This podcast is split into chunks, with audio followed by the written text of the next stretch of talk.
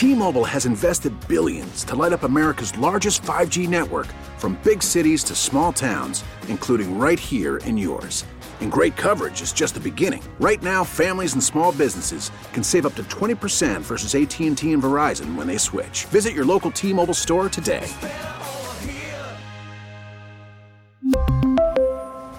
Plan savings with 3 lines of T-Mobile Essentials versus comparable available plans. Plan features and taxes and fees may vary.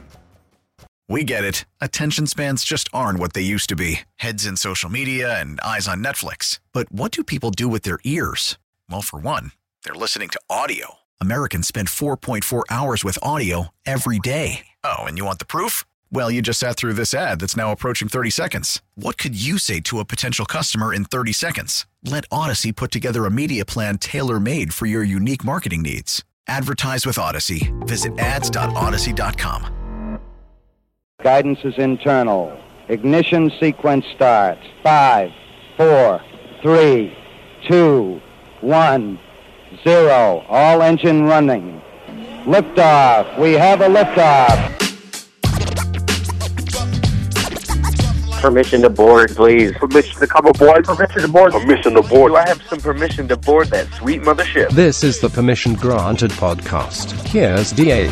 Welcome inside the PGP, the Permission Granted podcast, the show about the show, the show within the show. We appreciate you every single week listening to the podcast, which surrounds the normal DA show podcast of the show itself, the best of the show. And this week, also included with it, a WrestleMania preview and recap from Pete the Body Bellotti.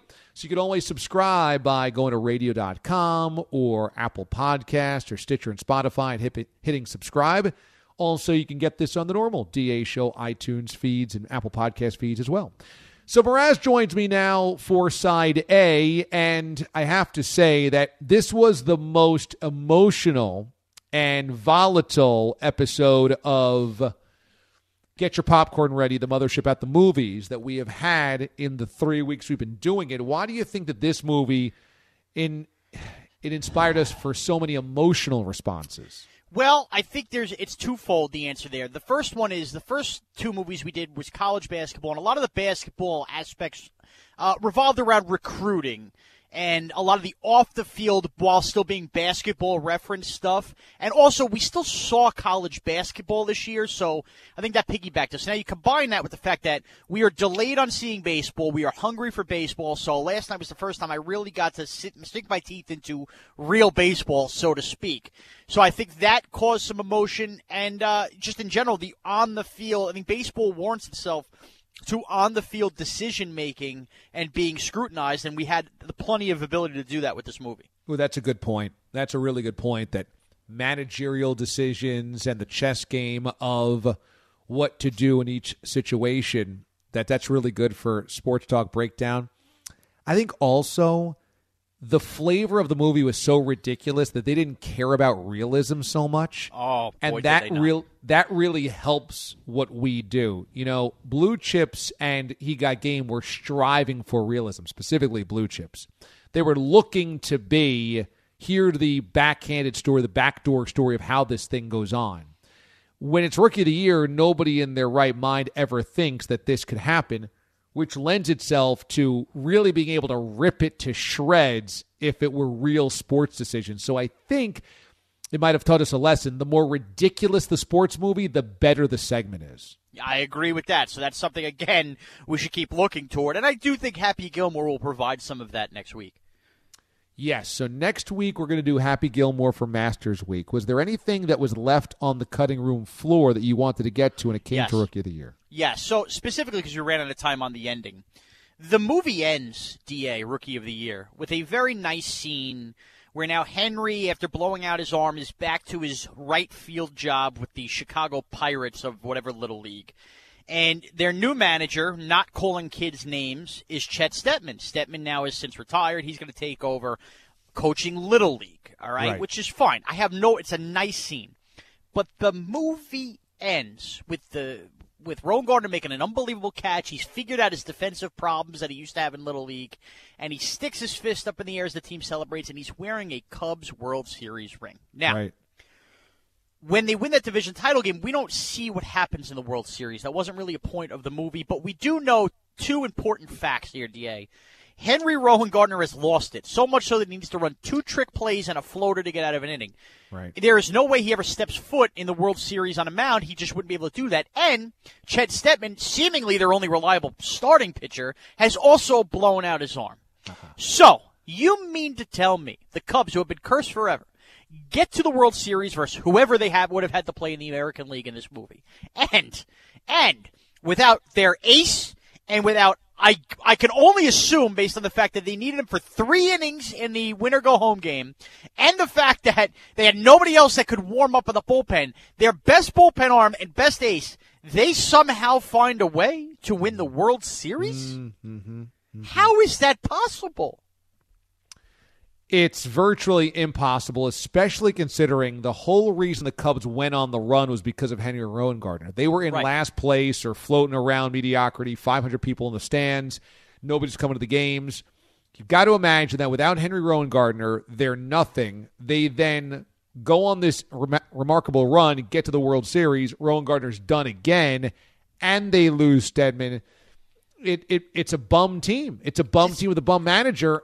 And, and deflating, Da, emotionally deflating. Imagine showing up to game one of the World Series and you don't have your two best players, basically.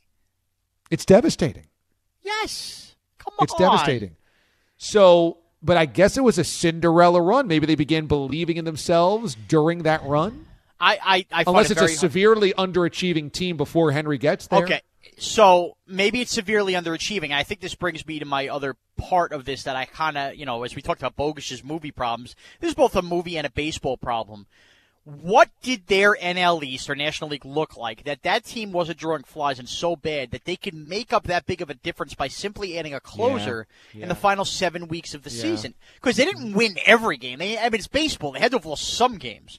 So how bad a league was it? And then if that is how bad the league was and how bad the Cubs were, how bad was the American League that their champion could then lose to a Cubs team without Steadman and without Rowengartner? That's a bad year for baseball. It's true, although in 93, that was the height of the Blue Jays dynasty or mini dynasty. They're back to back. They won in 92 and 93. So hard to imagine that a Cinderella Cubs team can survive the National League East floating around 500 or below, get to the World Series minus their two best armed, their starter, their ace, and their closer, and finds a way to upset the Blue Jays. Right? Who's getting Joe Carter out? They had nobody to get anybody out of that Mets lineup. They had to run trick plays. Who's getting Joe Carter out? And we learned that Martinelli is a disastrous manager, an absolute So disaster. bad. And so no how did coach. he? How did he manage his way? How does a team with a bum manager who's scared of the ninth inning of game 163 doesn't even know the Mets batting lineup? How does that guy without a pitching coach win the World Series? It, and that to me is the real travesty that we did not get a rookie of the year two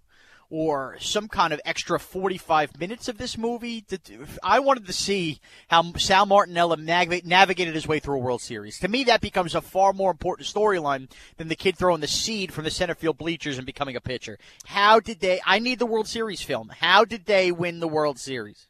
In our factoids about the movie during advanced analytics, Cap dug up the the the nugget that they are looking at a reboot. How would you reboot this? Would Henry Rowengartner's kid then have the same this. thing happen? I hate when they do this. It's the same thing as Fuller House, and off the top of my head, I can't come up, but they do this all the time where they take some. I think they're doing it right now with Emilio Estevez on Disney Plus with like Mighty Ducks, where he's back as an old man coaching more kids. Why? This is like you with the Bucks creamsicle uniforms. Everything is nostalgic and vintage. We don't need to go back. We don't need it. I don't need a Henry Rowengartner's son now. What? He's going to break his arm and pitch for the White Sox? We don't need that. I have to say that for all of the talent in Henry's arm, the guy's brutal in terms of tripping on baseballs. I mean, every Oh, single baseball he finds, he trips on. He's a klutz, and see that's another part of of why his path to the major leagues has some holes. Who is who's honing his defensive game? You know, part of pitching, and even he, early in one of his first outings, he covers his face with a glove as he throws a double play ball. The kid couldn't field a lick, and this is why he broke his arm to begin with. Now, with no trip to Des Moines to maybe play for the Cubs AAA affiliate, he's stepping up on a major league mound. And he's never getting a comebacker to the mound and having to figure out how to field the position. Come on. Well, I didn't like how the Cubs also threw him into the first game without ever having him do a simulation game, no bullpen sessions, Right. no nothing. I mean, they had no idea whether he could even find the mound or find the plate, rather.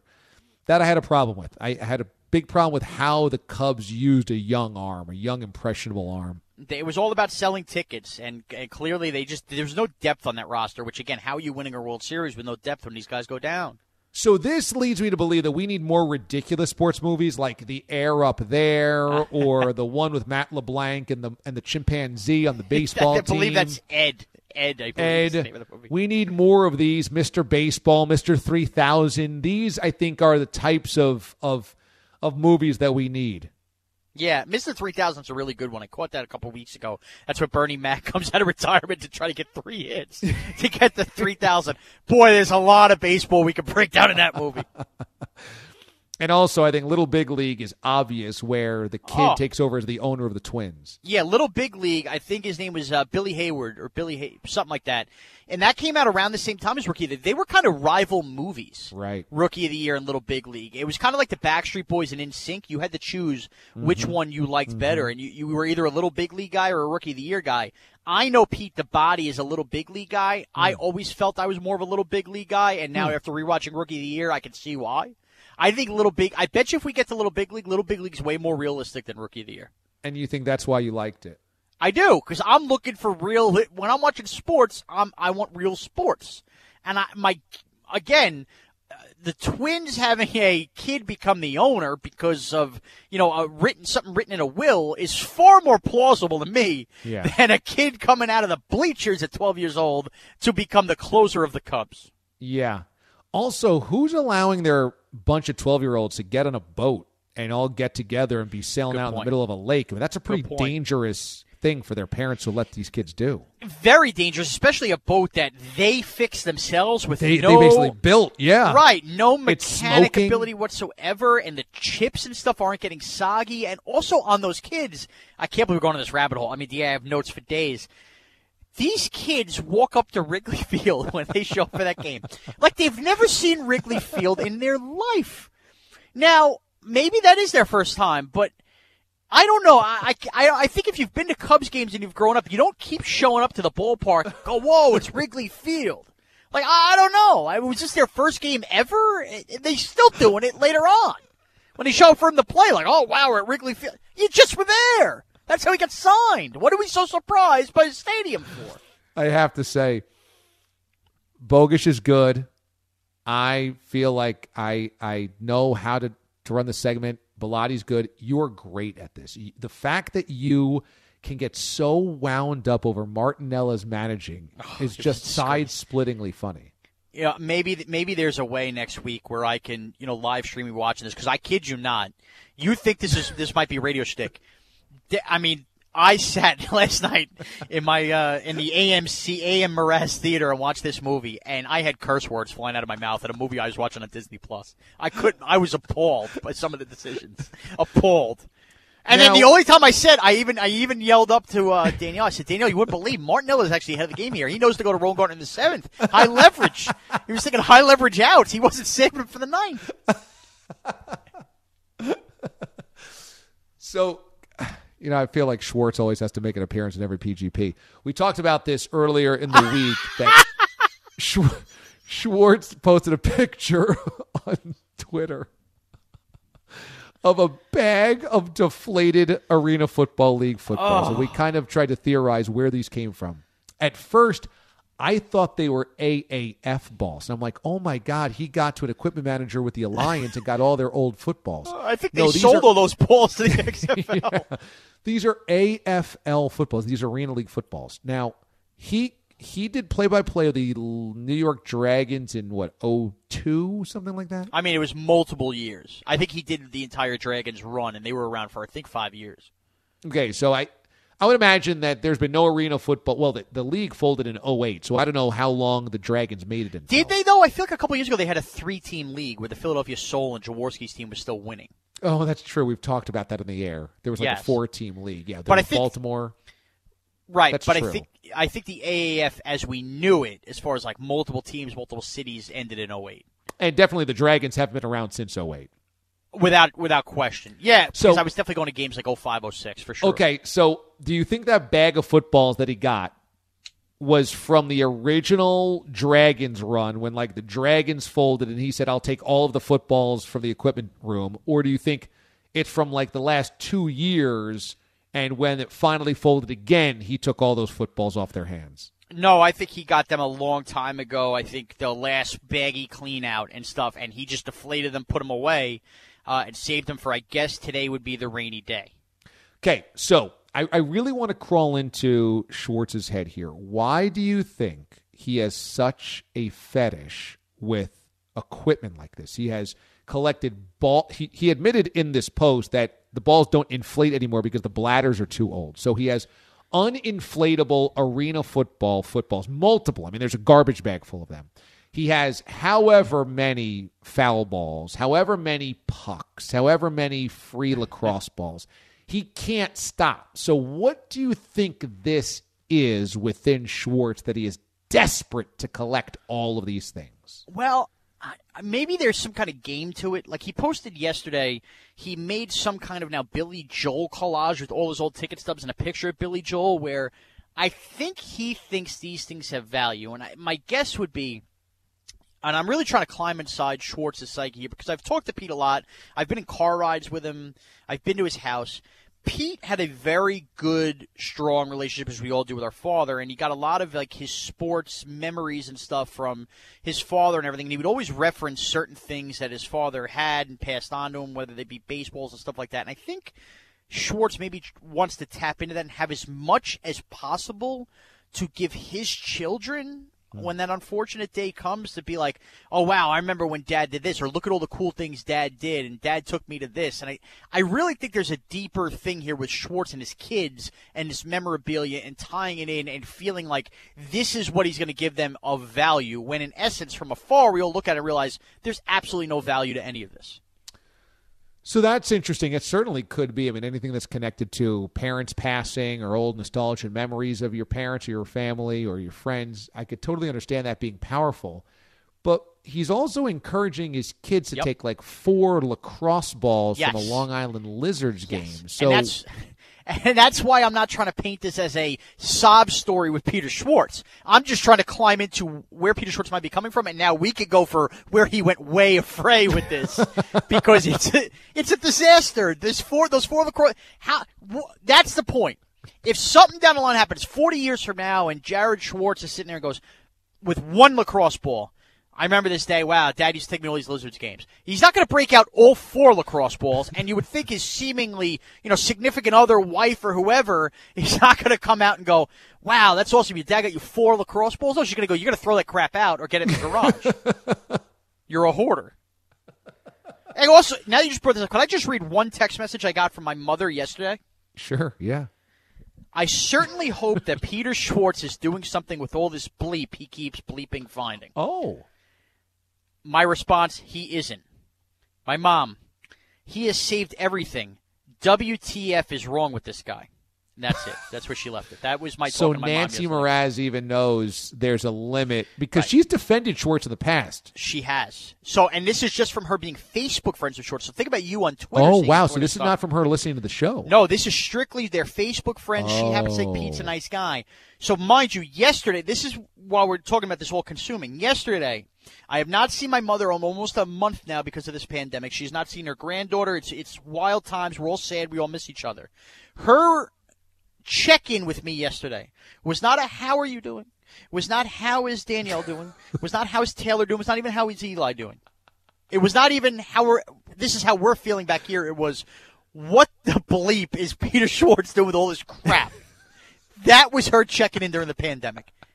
So you saying I hate to make the PGP about him? This is he's suffocating people's lives during this pandemic right now with all the social media stuff. Do you find that Danielle is more, less, or equal annoyed by you living with you every day without you going to work? It is. It goes in absolute waves. There. Okay. We go the so it's so funny because she's the most annoyed I've ever seen her at me has been during this pandemic, but also the most like nice she's ever been to me has been during this pandemic. So she is, you know, we're all handling this a different way. She is, te- she's got a lot of highs and a lot of lows, and most of it centers around me. Um, she blatantly cursed out myself, the dog, and the baby two nights ago. I think it was Sunday night. She had enough of all of us. The baby was crying because she wanted to eat. The dog was barking at her, biting the new vacuum she got. Uh, and I was doing something that she didn't like. And we all got to talk it to, and she said, I'm taking a walk. And she talked, you know, we're trying to take the dogs for a walk and the baby walk. She took a walk by herself. So there's definitely been the noise. But then there's been some, hey, you know, on a, on a weekend, hey, you, you know, do you want me to do this? What do you want me to make for dinner? Oh, that's nice. Is, you know, can you do this? Do you want to, I don't know. She's being nice. She's asking me to do things because she knows I'm the only human here, basically, and she can do stuff. But when she's ticked, oh, the, the annoyance level is unlike anything I've ever seen. Yeah, I, I could do hours on quarantine culture here because You dealing with the same? Yeah, yeah. Okay. I think I think when you live together and you can only see one another in the middle of this kind of fear and this anxiety that you have as as um, just a society, you tend to appreciate the people that you're closest to. So, you know, my wife and I, or my my family, my direct family, even you guys on the show. Like, I really this forces you to really appreciate the people that you have close Right. to you because those are the people close to you and you care about them but then there's also too close for comfort. And so it snaps back and forth where because they're the only people around, you get super annoyed by them. Oh, yeah. And I think that uh, the Bourbon Belle has done this a couple of times where because I'm the only person she sees every day now for a month, that, you know, it's like, oh my God, I'm so sick of you. Oh, this is so annoying, you know? But then it flips back into like, we appreciate one another so much. So I think that this must be what a lot of people are dealing with. Like, I have to think that marriages Oh. are- are on really thin ice throughout all of this. And if you're in just a relationship, like I have a friend of mine who lives with his girlfriend, two of them Oh. actually, you're not even married. This has got to be a make or break. No question. If you survive this and you love each other after this, you get married. If not, this is the breakup. You will see a lot of single people this summer. You will. And you can't move out right now. You- No. if you, No, it you got to bite your tongue on a lot of Yeah, things. Yeah. It's it's totally it's totally out there and totally plausible. And you know, it's I I've made a point every week, and we've talked about this on the air. I order from a local restaurant, drinks, food. I want to make sure that that's something that uh, very important to me. I, I like the local businesses around me, and I want to keep them climbing. A lot of the places I like visiting, but I can't imagine a scenario this summer where Danielle and I look at each other and say, "Let's go out to eat with each other." I mean, it's all we've, we've had every so much, Right, we've had every meal with each other here. Like even you know when you think of like breakfast or even like lunch if I'm eating at work or on the train or something. Like every meal, I am so tired of watching her chew. I'm so tired of it. So like the moment I could go out to a restaurant or a bar, like I'm going with friends, like, and I'm sure she'll tell me, please go. And if she tells me I'm having a ladies' night, I'm gonna like, please go. I don't think that her and I will share a meal out at a restaurant on a date night until at least three months after we're cleared to go out, at least. And also, we keep doing all this stuff to our backyard. She wants to make the house nice. It's great. You know, we're, we're taking on some do-it-yourself projects. She's doing a great job in this other room, put this flooring down. We've been building this bar I've told you about. The moment this ends, I'm not going to want to be here to enjoy any of it. Well, who the hell wants to spend time in my yard? I just spent every day in my yard. Now it's done. I'm not spending any time here. I'm out. Come on.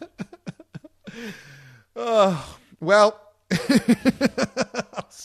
I'm sick of looking at her chew. That's an all timer right I there. am. Oh, every just that, and then she'll look at me. What? What's? What are you mad at? What am I mad at? I'm sitting in the same pair of sweatpants and same Rangers jersey from 1943. I just want to leave the house. That's what I'm mad at. All right, very good. That was side A. All right, so welcome into side B of the PGP. After Mraz, now Bogus joins me, and uh, Bogus, we were just talking with Mraz about quarantine life with a spouse and how it's kind of a push and pull emotionally, where you really appreciate the people close to you throughout all of this because there's a lot of fear and anxiety on the outside and you fear for you know health etc but then there's also the annoyance because you're with the same people every single day how's everything uh, holding up in your neck of the woods Well, luckily, I mean, I'm a little different than Sean at this point since you know, my kids are a little more self-sufficient than young Taylor, so like we're we're we're kind of able to spread out a little bit and not constantly be in each other's ways. And you know, my kids can play on their own. They've got schoolwork. My wife has her own job, so she needs to be off sometimes in solitude or goes out for a run or whatever. So it's it's not um, you know, it's not too bad. There are days like any other day where like it's a long day and um but you know the weather helps. We've been outside a lot the last couple of days, kind of spreading our our wings as well. So um it's not been any really any different than it normally would be. I'm annoying, they're annoying, and some days we have some some days are worse than others. Mraz says he's sick of seeing Danielle chew at this point. Yeah, no, I don't I don't think um I don't think we're at that point just yet. Okay. I, I'm not quite at that point yet as well, but I do think the Bourbon Belle is kind of routinely annoyed by me because I'm the only person she sees daily besides the cat. Right. Yeah. See, again, you're in a tough spot too. It's just the two of you. You're in the middle of nowhere, and it's and you know, so it's it it can be taxing. We there's some variety. There's four of us, uh, so there's some there's some variety here. We can So you- pair off and Yeah. do our own thing. You could pick your partner for the day. Exactly. Was there anything in the Rookie of the Year breakdown that we didn't get to that you wanted to get to?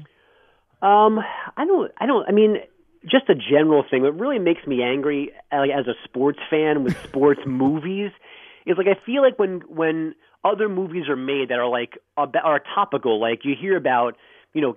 Keanu Reeves is like a crazy ass like mixed martial arts guy now, like a gun expert because he was in the Matrix and he wanted to learn how to and he wanted to make sure it looked good. And you know, guys go to like fake Navy SEAL training and Hell Week when they're going to be a Navy SEAL in a movie. Like they do all of these different things to make sure the movie looks legitimate. But then when we get to sports movies, it's like that thought goes out the window. Like wasn't Shoeless Joe Jackson like the wrong hand in in in Field of Dreams? I forget. I think he's left-handed in real life and was right-handed in the movie. You know, in Rookie of the Year, they got a guy pitching with a batting glove in his back pocket. it feels like that West Coast road trip you mentioned not only went from like L.A. to St. Louis to Pittsburgh to New York, but they only played one game in every city, not three or four per. The the division championship right to the World Series. John Candy not being in a booth. Like these are all little things that you'd think like a baseball consultant would have pointed out and goes, This is not really how things go, guys.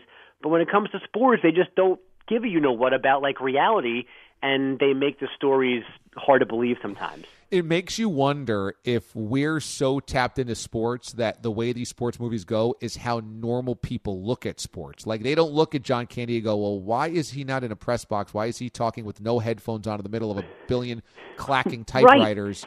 And and why why does a West Coast road trip include a trip to Pittsburgh? so I guess maybe normal people don't look at it like we do. Well, even like even with our friends that are like news colleagues, I mean, we've all seen the stories where like they're talking about the L.A. Dodgers, but they put up an L.A. Kings logo because they like don't know the difference between those two things. Or you know, anytime that sports or even like on Jeopardy, you've got people on Jeopardy who know so much about things they don't need to know about. Yeah. But then when you ask them a sports question, it's like their brain melts and they have no idea. They can't pronounce the name. Like it's just it's it's remarkable that somehow our little neck of the of the woods gets so like disrespected sometimes by really smart professional people. One, I think, in terms of the three movies we've done, he got game blue chips and rookie of the year. This was the most enjoyable for me, and I think it's because it was so kooky and goofy that there was so much to pick apart from a realism standpoint.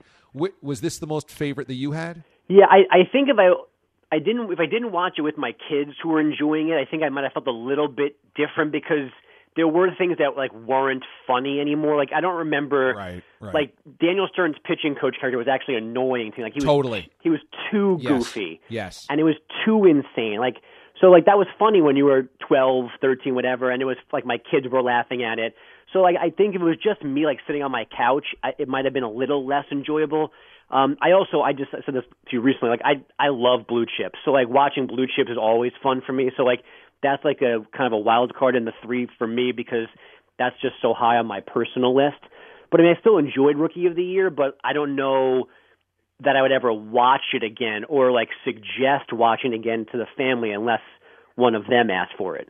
we're lucky because we share a lot of the same sense of humor here on the show. Uh, you and I share a very similar sense of humor, and I, I have to say, Mraz's though like a ability to elevate into real frustration and anger about these movies, specifically the the manager in this, is so amazing. I mean, he's he's got a genius knack for this because he's really riled up. He just told us in side A when uh, when when uh, Gary Busey's character gets pulled uh, in the uh, the seventh inning, Mraz called up to Danielle, "Hey, you got to check this out. Marinella is actually going to um, he's going to get some quality innings out of Rowengartner in the seventh. It's a great move. Like he's really engaged in this, which I, I like it. He takes it to a totally different level. Right, and part of me is scared by Sean's reactions in these situations. like they they shouldn't be his reactions, but like you know this, when anyone like an outsider, it's you know whether we whether we post like a clip from the show or whatever, and then this is how they're meeting Sean. They everyone always wonders like whether he's real or not. And right, right. and he's I mean he's real. I don't I kind of part of me wishes that he didn't get upset like this because it seems on one hand to be a really strong waste of energy to be upset about a fictional manager taking out a 13 year old kid from a baseball game. But when it when it leads to him on the air getting that that high pitched whiny like patronizing voice and i mean it's just it's it's perfect. It's perfect because we've all heard that rant um, addressed at Aaron Boone or Joe Girardi. right And the fact that he's doing this about a guy by the name of Marinella, who is the coach, the manager of the fictional Chicago Cubs in 1993 in a Disney movie, is just epic. I could not stop laughing when he was going that when scorched earth on Marinella. oh i mean really it, Martinella. Yeah, what I mean, whatever. And apparently, I said on the air that he didn't have a first name because I looked because I was I meant oh you know what? Here's one thing I wanted to mention. So, you know, we were stumped and surprised when you pointed out that that Henry Rowengartner ends up being the guy in American Pie. The the girl that like I think her name is Becky in the movie that he like is flirting with and wants her attention. She looked Yeah. familiar to me. So when I looked up the IMDb page, she ends up being Julie the Cat Gaffney Really? in Mighty Ducks 2 and 3. Wow. That's how I recognized her face. But when I went to the page and I'm looking through the whole thing, it just says I don't even know his real name, but it just says Martinella. It doesn't even give him a first name like in the cast yeah, listing. Yeah, exactly. So I thought he didn't have one, but apparently his name is Sal. His first, according to Bellotti, his first name is Sal Martinella or Marinera, whatever, whatever it is. But still, he doesn't deserve a first name because So- he's just a buffoon through the entire movie. So, what grade do you think that the Rowengartner crew is in? Is it seventh or eighth? Well, I, I thought at one point they say that he's twelve. I thought I, for some reason twelve is in my head, which then puts him, depending on when he was born in the year, like around I think sixth or seventh grade. Okay, so let's say sixth or seventh. Was it just me? Maybe you didn't catch this, but uh, talk about Julie the cat, who in this movie is kind of like his uh, his flame, Yeah. his love interest. When she's like batting eyelashes at him at the lunch table, and his buddy says, "Oh, like you should go out with her. She's hot. She's stacked." Yeah. And I'm like, whoa, that's a little aggressive for like sixth or seventh grade, and it's a Disney movie. Yeah, my son, my son thought that was funny. he, he liked that line. He's he gave me a little after- sly look, and then he giggled. Boy, um, yeah, that He's no, got- that was like the one. But I, I don't know. Like in sixth grade, Would there were girls your- that were stacked, and I'm sure I probably referenced it to a friend, so I wasn't caught too off guard by that. I, wow, you think so, huh? I mean, that's There ha- there's always listen. There's always the outlier, right? There's always somebody that grows up way too fast, and it becomes awkward. And then there's the people that are like stragglers, who it's like high school, and like yeah, like me. I need an armpit hair or something here in in a hurry. I like that your son shares your sense of humor because that would be the joke that you would love in sixth grade. Oh yeah, a hundred percent. He's definitely mine. Well, uh, I have to say that this segment has quickly become one of my favorite segments, and Happy Gilmore, I'm really looking forward to. I can't remember what is it. What is it rated? Uh, oh, good question. Is it PG thirteen? It's definitely not R. So my guess Right. is PG 13. Yes, my guess. So I'm trying to figure out again. This, now going back to your one of your first questions about like the setup here, like it is hard for me to find a two-hour window for me to watch a movie by myself and stay awake for. Right. So I was, I was thinking today, like, can I watch? Can I put this on again in front of other people? Because I did have He Got Game on, and all of a sudden there's just a lot of cursing, and I was like, "Whoa, all right, dad, Dad's going upstairs."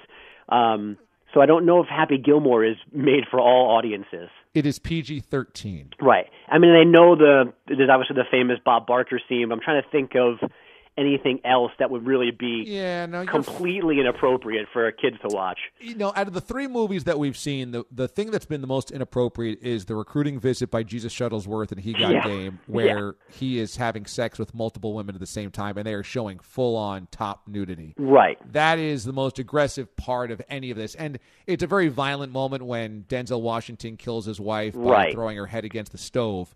But um, in terms of nudity or sexual content or cursing, I think you're going to be very fine with Happy Gilmore. And I think moving forward, kind of like going toward the Disney-fied sports movies is probably our best bet. Yeah, although I think there's there's going to be ones along the way where we have to sprinkle. Like we definitely, I mean, hopefully we don't need to do this still in the summer. But like if we're if we're Oh, we inching towards college football, still needing to do this segment, I mean, I would definitely watch the program again. It's been a long since I watched that. So I mean, I think there is a couple like True. more serious, more dramatic ones that we could definitely pick up every once in a while. Well, football films tend to be a little bit more serious, a little bit more dark. Like if we did, um, Except Little Giants. oh, that's a great one. Yeah, we should do Little Giants. Yeah, and that also has a kind of a Disney tinge to it. True. But Angels in the Outfield. But I mean, you know, football like any given Sunday or um, what's the one that was a remake from the old '70s? They were prison teams. Uh, the longest yard. Longest Yard. Yeah, I mean those those have some somewhat serious and adult overtones. Yeah, that's true.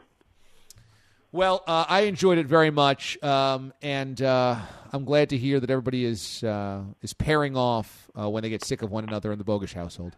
Yeah, we're so so so far so good. I can't believe it's been basically a month, but uh, we're hanging in there. All right, good enough, man. I appreciate the time. Of course, talk to you soon. Okay, Andrew Bogusch joining us here on the PGP. Remember to subscribe to the PGP, the show about the show, the show within the show. And also check out on this feed the full DA show episodes every single day and the best of every single day. And Pete the Body Bellotti's WrestleMania preview and recap episodes as well. Until next week, everybody, the Mothership and the PGP disconnect.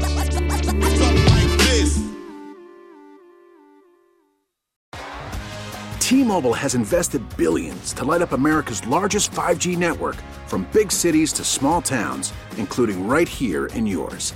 And great coverage is just the beginning. Right now, families and small businesses can save up to 20% versus AT&T and Verizon when they switch. Visit your local T-Mobile store today.